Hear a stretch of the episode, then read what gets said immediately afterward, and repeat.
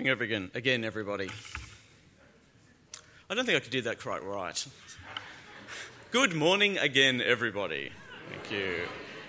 I always apologise because I still am getting used to speaking in public with people actually sitting there. Um, I did have a year of preaching to a camera, so it's a bit unnerving to have people there, particularly when you're all wearing masks and it looks like I'm being, you know, addressing a you know, gangster convention. So anyway, but it's okay. Okay. Uh, every year, as we start, I try to think uh, with uh, the other staff and leaders of St Mark's what is a topic that will guide us through uh, our year as a church.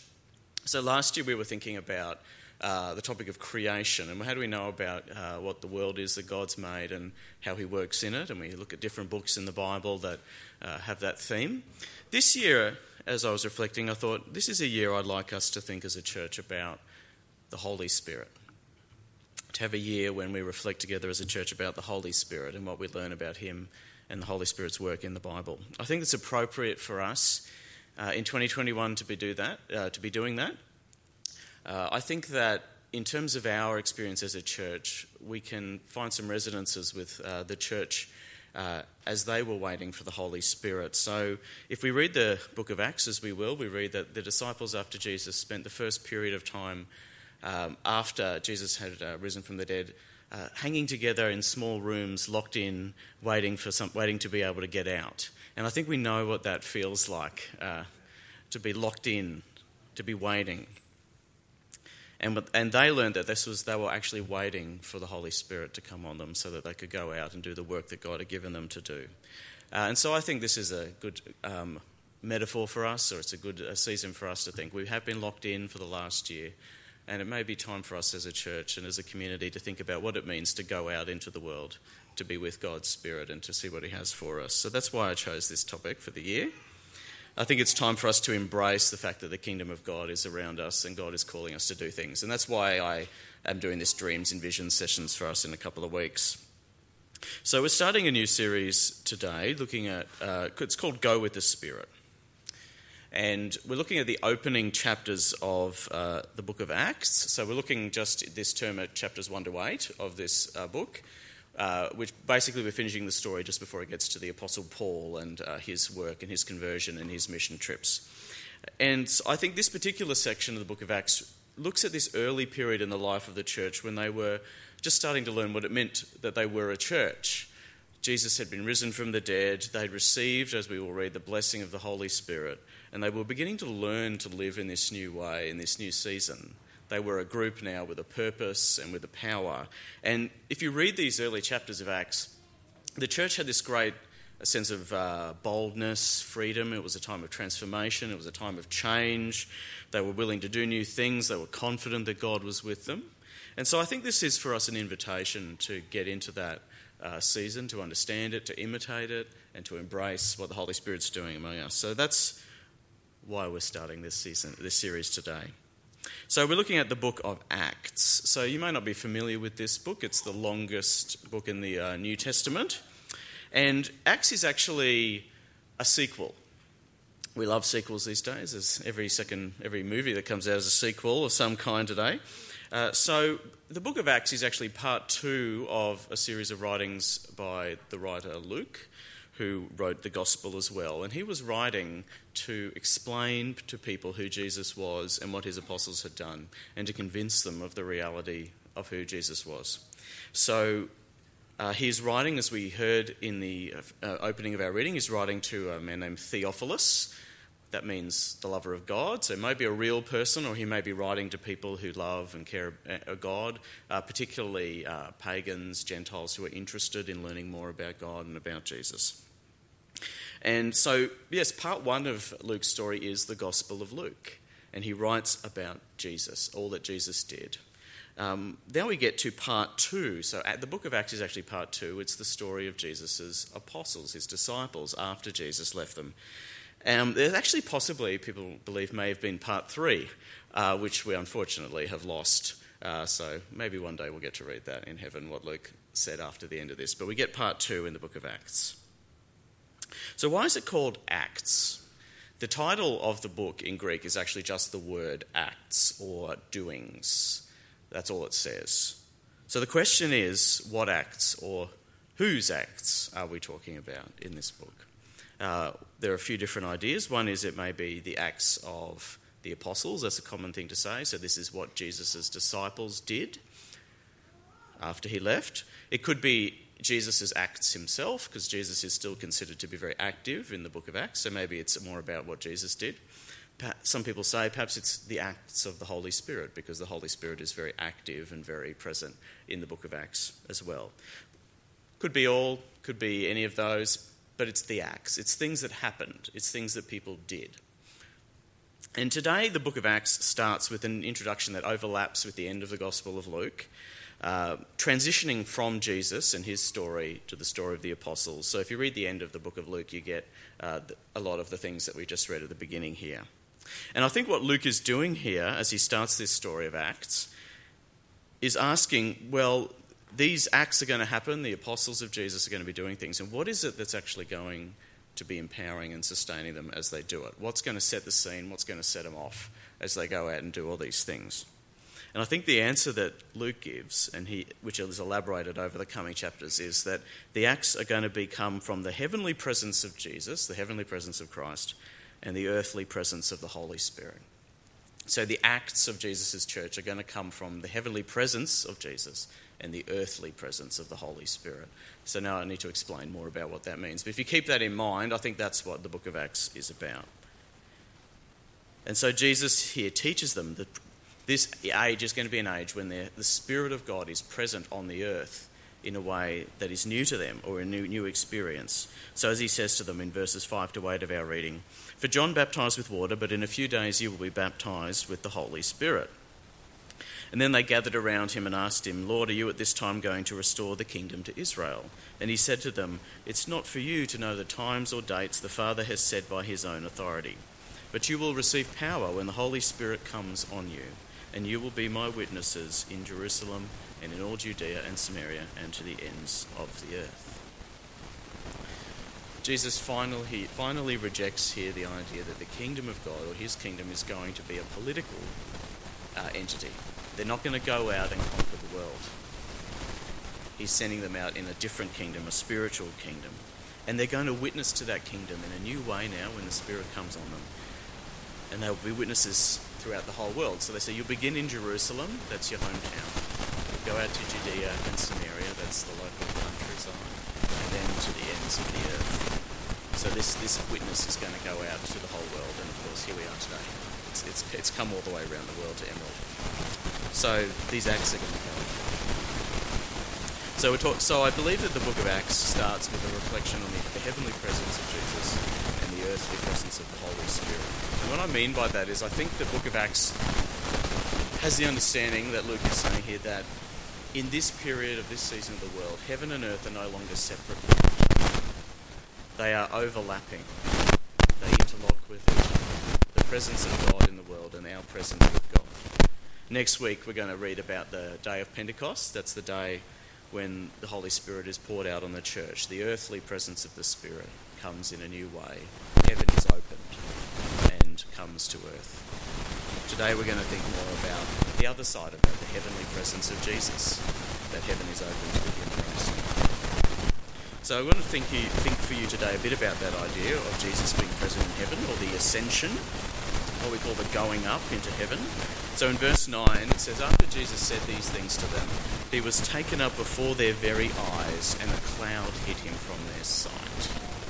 So he was taken up before their very eyes, and a cloud hid him from their sight. So this is a this is an idea of Jesus going to heaven. It's called the ascension. Sometimes it has a particular day in churches when it's celebrated. I think the the ascension tends to be something of a forgotten doctrine in the church. We think a lot about the cross of Jesus, maybe his resurrection. Very very rarely do people talk about the ascension of Jesus and what that might mean. It's which is a shame because the ascension is actually all through the New Testament. People talk about it all the time in the letters of the apostles, um, particularly the book of Hebrews, thinks about it a lot. It's actually one of the key things that the disciples wanted to talk about.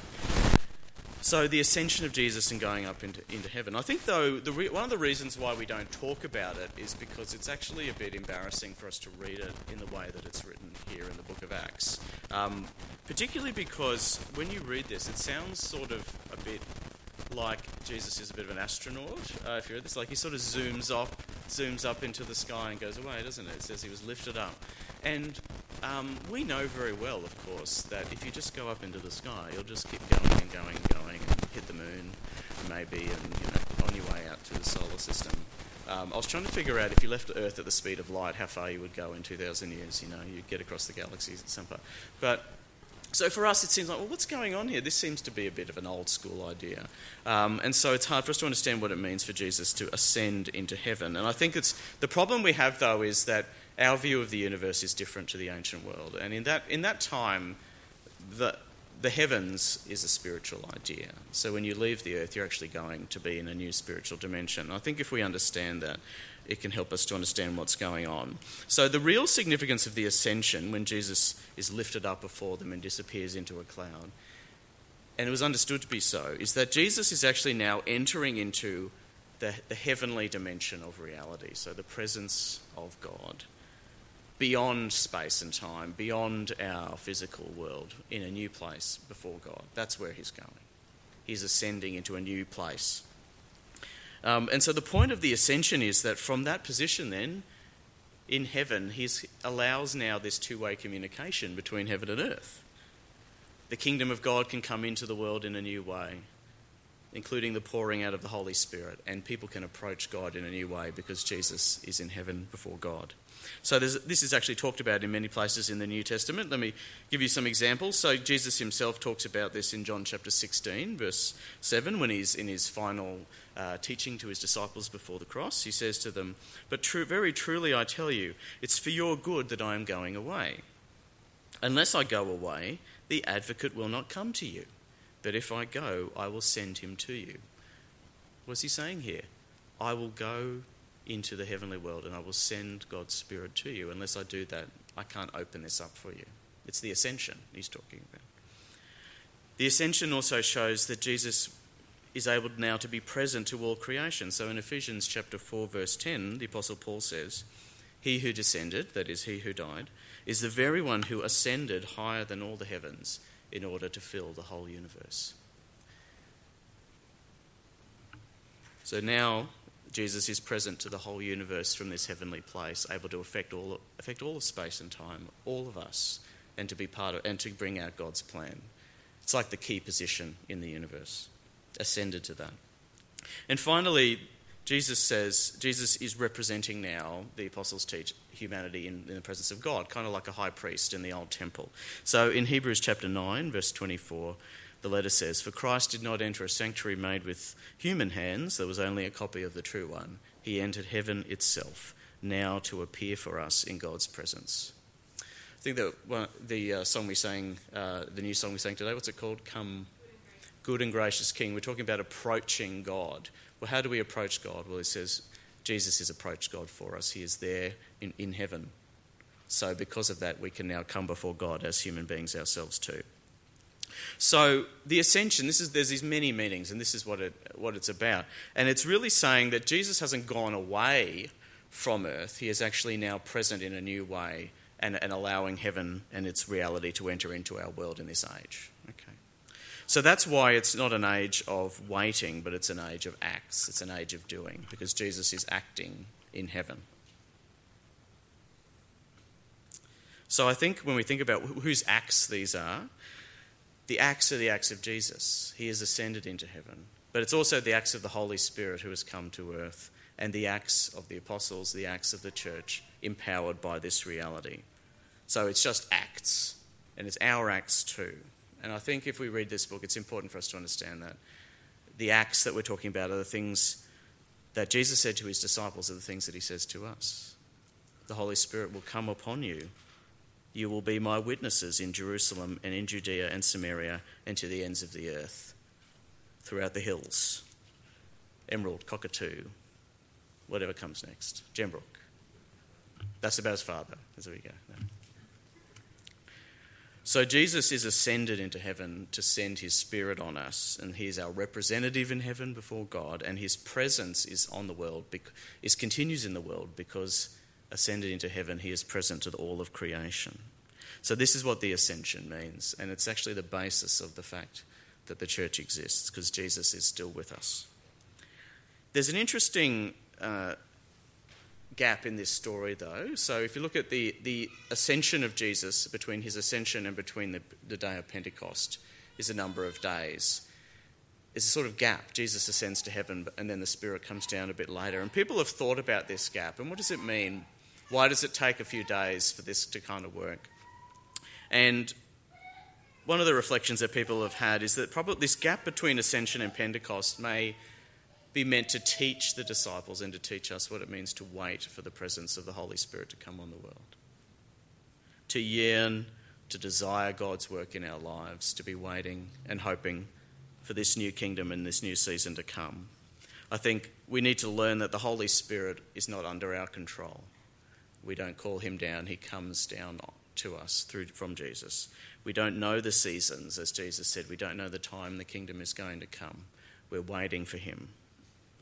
And so I think we do need to learn in this time. We are, st- we are perhaps waiting for the Spirit to work in a new way in the life of our church or in our personal lives. We need to actually learn to wait and to go with the Spirit and His time and His season and to trust that, God, that God will be working. And when He does, to act and to take part in what He's doing. And so that's why I think our question this year needs to be what is God doing in this world, in this community around us, and how can we be part of where He's acting? And what are the acts that He's calling us specifically to do?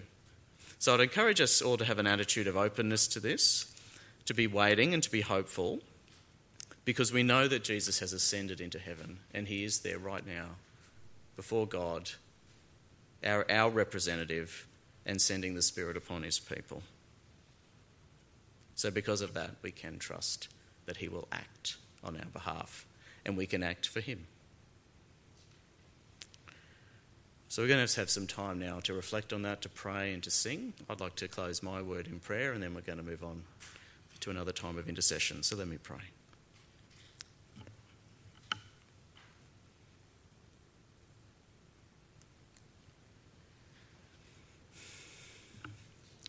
Lord Jesus, as we read this today, we remember that you did ascend to heaven, not to go away, but to be present intimately to all parts of this world, to every person.